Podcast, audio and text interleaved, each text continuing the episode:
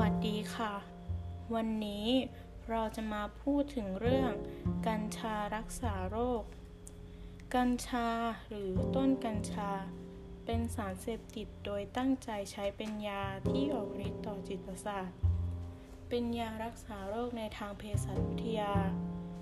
องค์ประกอบที่ออกฤทธิ์ต่อประสาทหลักของกัญชาคือเตรตาไฮโดรแคนนาบินอลและแคนนาบินอยด์ ซึ่งเป็นสารประกอบหนึ่งจาก 483 ชนิด ที่พบในต้นกัญชาที่ออกฤทธิ์ต่อจิตประสาท และยังมีสารประกอบอีกอย่างน้อย 84 ชนิด เช่น แคนนาบิไดออน แคนนาบินอลเตรตาไฮโดรแคนนาบิวาริน และแคนนาบิเจอรอล ปัจจุบันกัญชาใช้เป็นยานันทนาการหรือยารักษาโรค และเป็นส่วนหนึ่งของพิธีกรรมทางศาสนาหรือวิญญาณ โดยมีการบันทึกการใช้กัญชาครั้งแรก ตั้งแต่สหัสวรรษที่ 3 ก่อนคริสตกาลนับตั้งแต่ต้นคริสตศตวรรษที่ 20 กัญชาถูกจำกัดตามกฎหมาย โดยปัจจุบันถูกการครอบครองการใช้ หรือการขาย การเตรียมกัญชาปรุงสำเร็จ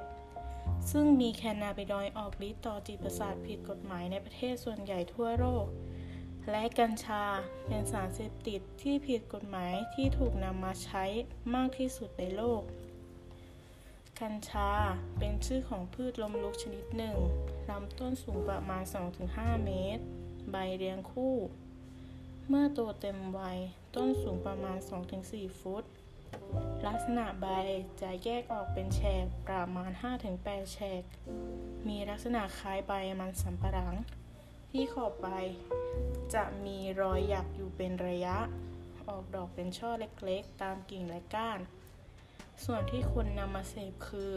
ส่วนของยอดช่อดอกกัญชา โดยนำมาตากหรืออบแห้ง นอกจากจะมีกัญชาแบบอบแห้งแล้ว